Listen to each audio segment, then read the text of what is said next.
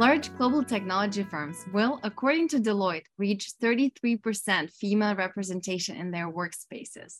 While the industry takes a broad variety of actions around recruiting, talent development, and flexible work schedules to increase female representation in leadership, the unfortunate reality is that women are leaving companies at a 45% higher rate than men. Companies are failing to retain and advance women, and at the same time, they need women to succeed because, as we all know, diverse workforces typically perform better, are more innovative, generate higher profitability. What can businesses do to improve gender diversity and overall performance? Our guest today has dedicated her entire career to supporting and empowering women.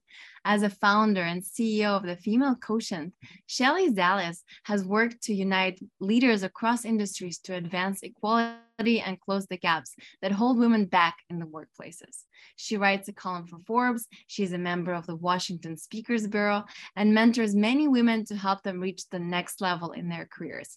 Welcome to the Trust Corner, Shelley. Gosh, I'm, I'm so thrilled to be here. And um, SAP is a trust partner of ours, and I'm so grateful to be on the podcast with you. Thank you. We're so excited to hear that. So tell us what inspired you to start the Female Quotient? Well, you know what? It really kind of happened by accident. And so I say we went from a moment to a movement. I was a, a, an only and a lonely. Um, I was the only female CEO top 25 in market research. And it was that one day where I wanted to go to CES, which is the Consumer Electronics Show in Vegas. And as a researcher um, going into technology, um, I heard there was about 150,000 people at the Consumer Electronics Show and less than 3% women and I I didn't want to go by myself so I called about five girlfriends and I said would you walk the the floor with me in Vegas? And if you know other girlfriends please invite them. And 24 hours later 50 women showed up and we walked the floor and two remarkable things happened. One every single guy's head turned when they saw a pack of 50 women walk the floor and it was it was pretty crazy and I coined the phrase power the pack a woman alone has power. Collectively, we have impact. And the second was I just felt surrounded by all these women just like me. We talked about work life balance, imposter syndrome, and also amazing deals were done. We all had power of the purse. You know, we all were power women with lots of money to spend, and we started doing deals together and 50 women turned into 100 and the next day we had the penthouse suite and we were 350 women and we i called it the girls lounge. The opposite of boy is girl the opposite of club is lounge. So if there's a boys club now there was a girls lounge. And seven years later you know we connected over 750000 women across 100 countries and it really turned into this space this safe space that women all of a sudden we're supporting other women, you know, because historically there was such a scarcity of jobs at the top. Women were competitive with one another. And I wanted to be create the space that women would support other women. And we know that Madeleine Albright says that women that don't support other women deserve a place in hell. And I say that women that support other, other women deserve a place in heaven. And that's really what happened. Women started supporting other women.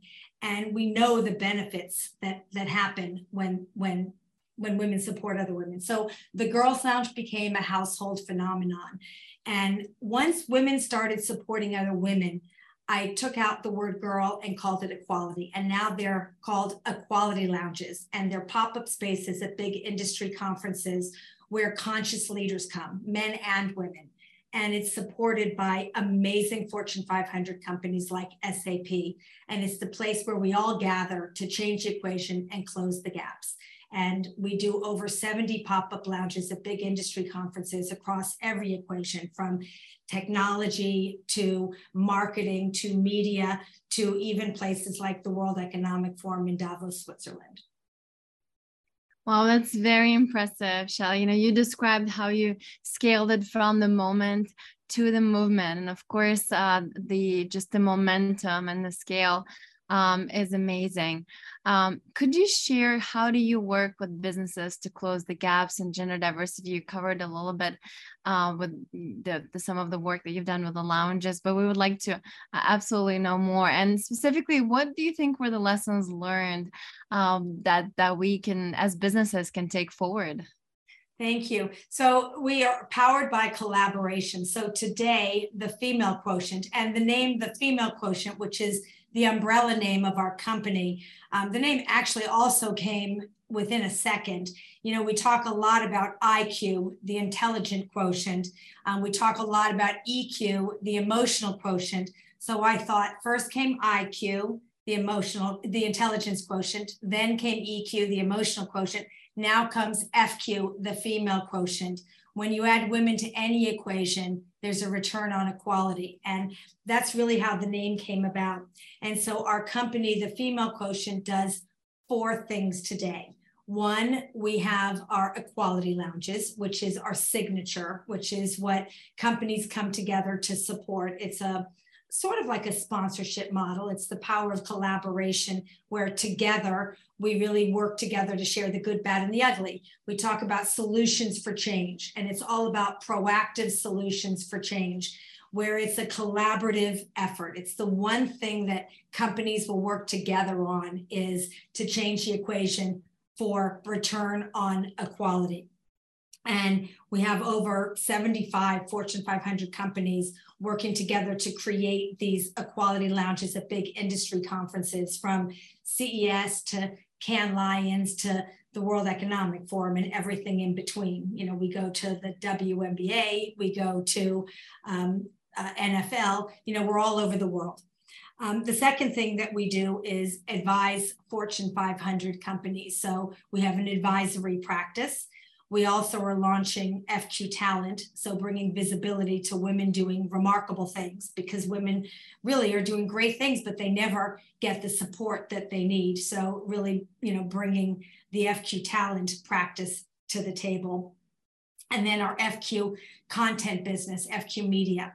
So we're really in four um, big areas right now so that we can close the gaps across the board of where we really believe we can play an instrumental role in changing the equation and closing the gender gaps. And that's really where we find our greatest um, service that we can provide in, in Fortune 500 it's great to see so many companies leaning in the mission, Shelley, and thank you for the work um, that, that your team and you're leading in that space. What do you think companies may still be overlooking or mishandling, potentially to the detriment of advancing women in the workplace? workplace? Uh, we still see so many numbers that show it's going to take decades for women to reach an equal place in the workplaces. Uh, so, what do you think companies may be not doing exactly right? You know, it, it's really crazy because you know we always talk about unconscious bias. And i always say if you use the word unconscious you're conscious right? And so i think one of the things that we are very um, instrumental in doing is making companies aware. And once you're aware you have a choice. Do you want to do something about it or not? Because everything is choice. You have a choice it's really not very complicated. And so I, I just wrote an op ed piece that hopefully will be in either Wall Street Journal or New York Times, because I really do think it's just about consciousness. And it does require the CEO to mandate the the decisions and then have the teams implement. And you know the world economic forum just came out with their latest gender equity report. And to close the gender equity gap it says it'll take 132 years. 132 years. So my wow. op-ed piece opens with the question where will you be in 132 years and it ends with the line it doesn't take a rocket scientist, it takes a moonshot mindset. And when you think about it, we know the data. You know, gender equity has four dimensions health, education, um, government, and economics. Those are the four dimensions of the gender equity report. The economics is wage gap. We know the data. We see the data. Women are making on average 80 cents on the dollar.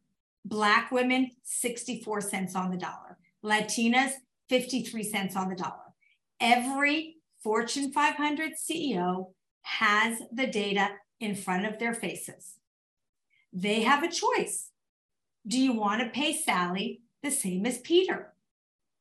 It will not take 132 years to figure out how to cut the check the same. Equal pay for equal work. It does not take a rocket scientist to figure that out. It just takes choice. When Kennedy decided to send men to the moon, even though it should be women too, we just need spacesuits that fit women. It took less than 10 years to send men to the moon. When we had a global pandemic, it took less than one year to create a vaccine. When we wanted electric vehicles, we have self driving cars that know when the lights turn green or red, and we can predict traffic patterns. It is not very difficult to figure out how to get women in leadership positions and how to get women in, of color on boards. It just takes the will because there is definitely a way. And I believe we can close the gap in less than five years, not 132. So I don't believe that companies are doing anything wrong. All I believe is it takes making it a priority. That's all, a priority. And when we make it a priority and actually put the budget to it, the resources to it, and put it at the top of the list, the people are there. All we need is to put an equality mindset to the top of the list. And I guarantee you, we can close the gender equity gap in less than five years. And what it will take is ensuring that the future workforce and that women will become the priority. And what that will require is ensuring that caregivers, which is where we are losing our greatest leaders, because caregiving is still predominantly a women's issue and a women's responsibility, we are losing our greatest leaders to caregiving, which is middle management, which is the messy middle. That's what it'll take. Yeah, thank you, Shah. That's amazing. Uh, we do agree that, you know, with the choice and with the right mindset, it should not be a rocket science. As a team that has achieved a 50 50 gender split, we definitely know that it's achievable and it's doable.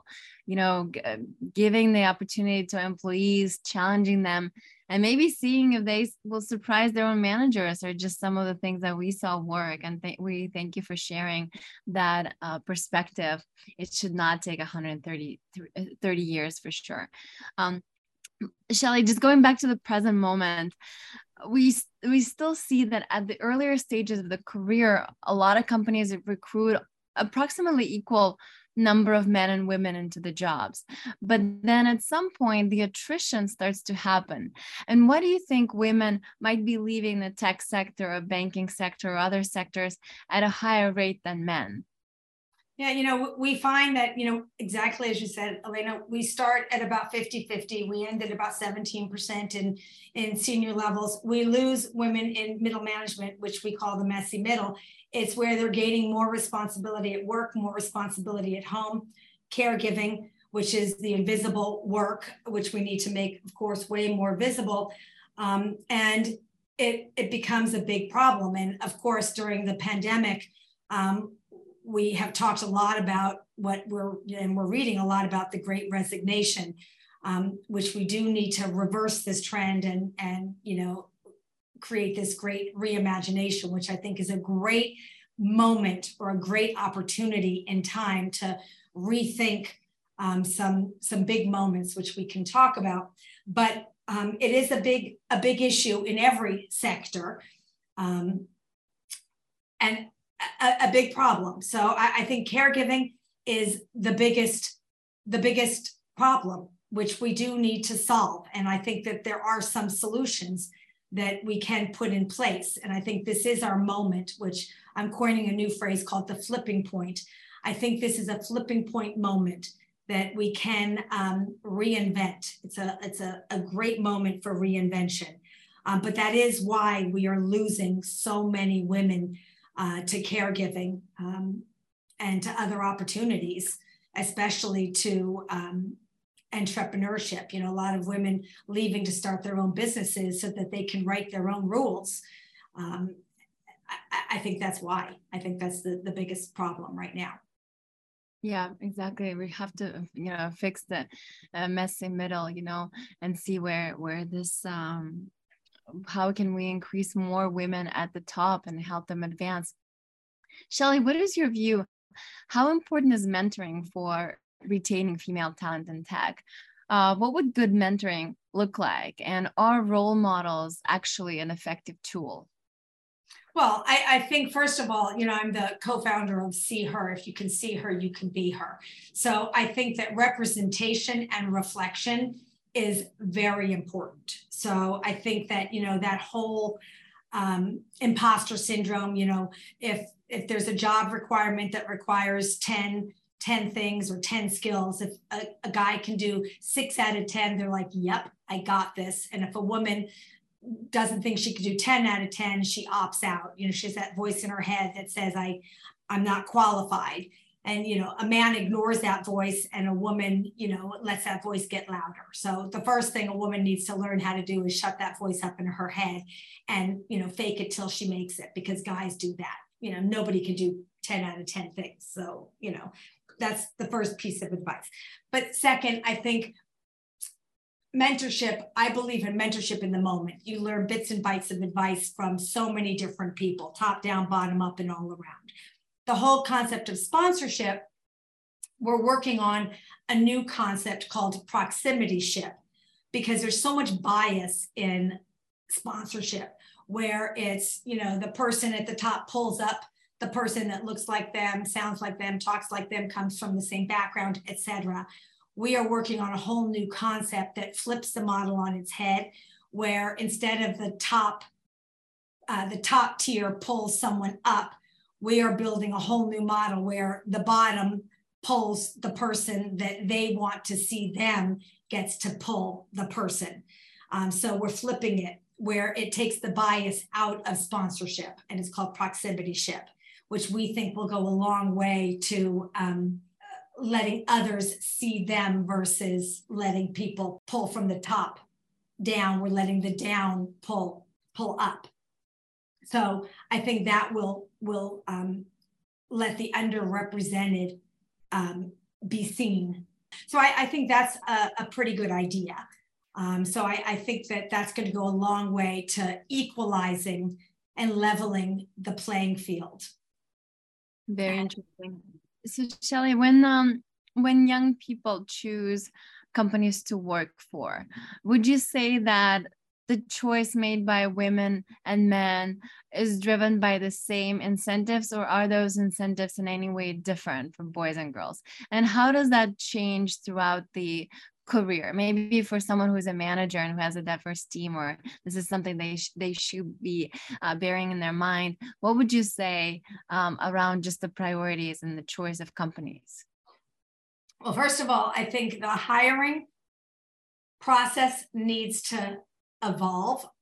Um, so i don't think things need to be i don't i don't think anything was done that was bad but i think that it's time as i said for everything to evolve because you know the world has changed a lot and it is a great opportunity to rethink things. And so one i'd like to see job descriptions evolve where we use more feminine qualities versus terminology like aggressive assertive because a lot of women um, don't think of themselves that way especially in the tech fields so words like collaborative and emotive and empathetic. And I think that'll go a long way towards team building and a more collaborative workplace and workforce and, um, you know, help a lot. um, in terms of culture and a culture of belonging. So, number one. Number two, I think that we need to start recruiting more for um, hybrid and flexible um, schedules so that women aren't the only ones opting in for flexibility. We should not have exceptions. Whatever we create for flexibility needs to be uh, for men and women alike, no exception, so that women aren't the only ones taking the flexible schedules, so that they are not biased in the um, how many days a week people are working. Number two, I think number three, um, the hiring manager, the recruiting manager, we need to have diversity in the recruiting manager and diversity in the hiring manager so that um, we don't have bias in and and bias out you know so because you know you need the one two punch because oftentimes we have the diversity in the pool in the recruiting but then when it comes to the hiring manager we don't have diversity. So people say oh we had a diverse team pool coming in but then the hiring manager wasn't diverse. So we end up still with a lack of diversity. So i think those are all very important. When it comes to the types of male female um, jobs, women tend to take jobs for the long term. And so they sort of settle when it comes to what salary or what job. They tend to negotiate their job down. Men tend to um, job switch way more often and so they're much more aggressive in what they're looking for because women tend to want to stay put, right? When they're accepting a job. So there's a lot of in women's minds what they're looking for when they tend to accept a job offer. And we know how women are negotiating for themselves, and they're not as great negotiators. And so women bias themselves, which is very interesting and they they're not as aggressive in their negotiation which is where a lot of the salary when there's no set negotiation women will never negotiate for themselves. They don't do a great job. And so that's where sometimes the pay negotiations come in as well and we see the wage gaps um, kick in. So a lot of the new legislation will help a lot if it gets enforced. Sure. Yeah women have a bias for themselves but as you said there there is time for everything to evolve. Uh, there's time for us to rethink the old practices and be more collaborative and empathetic. Uh, from the SAP perspective coming out of the pandemic we definitely took a lot of took on a lot of those lessons learned. We've introduced flexible work schedules flexible work arrangement. Um, we are experimenting with the new hiring practices and we are definitely changing the work place uh, coming out of the pandemic. Would you say the pandemic affected the progress and the priorities of women in tech and are managers more aware of the changing priorities now that we all had to work from home for such a long time? You know, I I have not seen, I mean, in terms of the gaps, um, pre-pandemic and whether I don't know if we're out of the pandemic or not, um, the gaps have not closed. They actually have widened a bit um, the pay gap has widened a bit, it has not narrowed. The um, diversity gap has not um, closed. As a matter of fact, it has widened a bit.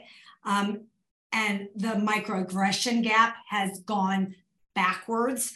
Um, so we have not, I have not seen much improvement um, at all. And I don't think that we have seen um, changes even in the hiring practices. The things that we do need to be careful with, and you know, I can put this into some buckets. Referral hiring, we need to be very careful with because that leads to a narrow pipeline of candidates with similar backgrounds. So companies need to get rid of that referral hiring. You know, that makes zero sense. Subjective evaluation criteria, you know, opens doors to biases during performance evaluations we need to be we need to get rid of these things right away you know so like let's just wipe these things out like like that should disappear. Um, the lack of transparency and accountability in decisions will always lead to unfairness of who gets rewarded. Like there's some basic things that companies should just get rid of immediately, right?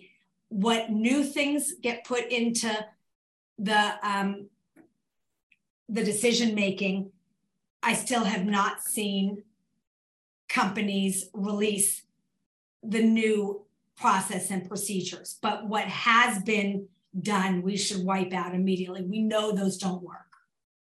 Mm-hmm. Like I haven't seen a list of things people are not going to do anymore. Those should be obvious. Like, you know, we, we, we know what doesn't work. Yeah, absolutely. So there's still a long way to go for sure. Um, Shelley, and you mentioned before that women themselves need to learn how to turn off that negative voice in their head and how to negotiate for themselves. Is there anything that um, women can do differently and and also what can tech companies or other companies and I'm, I'm saying tech because this is our sector but mm-hmm. maybe companies in the other sectors can do uh, specifically uh, you know in the short term around improving equality in the workplace well for women you know ask ask for what you're worth number one and you know i don't want to say think like a man because I want women to think like a woman. And but in your in your head I said act like a man. And a man would not um, question themselves. So you know really believe in you and truly know that just add some zeros you know just know your value know your worth and know how important it is to believe in yourself. And I think that, um, you know, my entire career, I had to, and I, I guess I'll just give the advice that I gave myself, which is follow your heart. And it will take you down the right path, right or wrong, your heart, ba boom, ba boom, ba boom. You can't, you can't um, disagree with your heart because it's going to take you there. So follow your heart. It will take you where you need to go. So I, I that's my best advice for women. Follow your heart because it'll lead you in the right direction. Um, so that's my best advice for women. And um, for tech companies, I think that you said it best. It's it's the trust factor. I would trust women because women are moms women have that maternal instinct whether you're a mother or not it's that maternal instinct. And uh, you know there's the heart and the head. The head is the cognitive it's the left brain. It will rationalize but the heart is the empathetic piece and it's that trust piece. Trust your heart. So it's it's the trust corner you know? Stick with mm-hmm. SAP st- stick with the trust corner and it's i always say when purpose meets passion you're unstoppable. And that's where you go you know when you love what you do it's called passion. When you don't it's called stress. And for me it's it's follow your passion because it'll it'll take you where you need to go. And i'm curious if you uh, could share of any examples where you think um, a woman could truly follow her heart or even a company that's doing things right in in your assessment? Is there any example that we could cite for our listeners? Listen for me it's all about purpose and passion truthfully and transparency. I think that I, I, I can't cite one company because i really do believe in today's day and age it's going to be companies with conscious leadership that listen to hear and value people. And oh, I'll, I'll give it three P's people, purpose, passion. Mm-hmm. And I think that people have to be at the nucleus. And this is, you know, something I talk a lot about. And, you know, so many companies do exit interviews and they talk to their employees when they're leaving. And and, and they care more about their employees that left. Look within. Trust your people, care about your people that are there, that are making your business run, and that are staying with you, and that are true to who they are, and that care about your business. Ask them what they want, ask them what they need, ask them what they care about, and then deliver for them. Because that's what matters. Happy employees will deliver the bottom line for you. And they will deliver true shareholder value. That is the essence of everything that matters for your business. They are your most important customer. They are indeed. Um, Shelley, well, thank you. Thank you very much. You know, I was going to ask a question around um, what advice you would give for um, women who are just uh, starting in the field. But then I thought I would also want to ask you um, for advice or perspective for women who may be switching careers from other fields and want to enter a new um, uh, domain, or women who took a break and are trying to re-enter the workforce. What what you you really shared so many great um, uh, just strategies that women can follow. But if you were to summarize for all these different uh, groups of people who may be uh, interested or who are listening to our podcast, what advice would you give to them? Find find friends at work. I think the you know most important um, thing to have at work are friends, and it doesn't have to be you know friend is a, a very um, loose word. They don't need to be your best friend that knows everything about your personal life, but a new word for colleague is just a friend in any division, in any group, is make friends. Pick up the phone, reach out to people, have Zoom calls, but have connections to people that you work with in different divisions. Don't wait for people to find you. But I think the the most important um, success that you will have inside of a company isn't about the work, it's about the connections and the relationships that you have will define the quality of your output. And I think that that don't wait for people to find you, reach out and find people. And I think those relationships will help you find your passion, your purpose, and the people. And you know, sometimes people wait to be told what to do in, in the quote unquote job, but I have never waited. Reach out and make your own happiness. You know, happiness doesn't find you. You have to make your own bed, you know? So make your own bed. Make your own bed and find friends at work or find friends where you might be wanting to switch to, right? Or if you're trying to re enter the workforce or uh, have your eyes on a specific company, just try to find friends there yeah. and see what they might be doing at the moment. Make it cozy. Make, make make it cozy wherever you are, wherever you want to go. Make it comfortable. Comfortable doesn't just happen. You know, people always like blame things on other people. Oh, I don't like my boss, so I'm not happy here.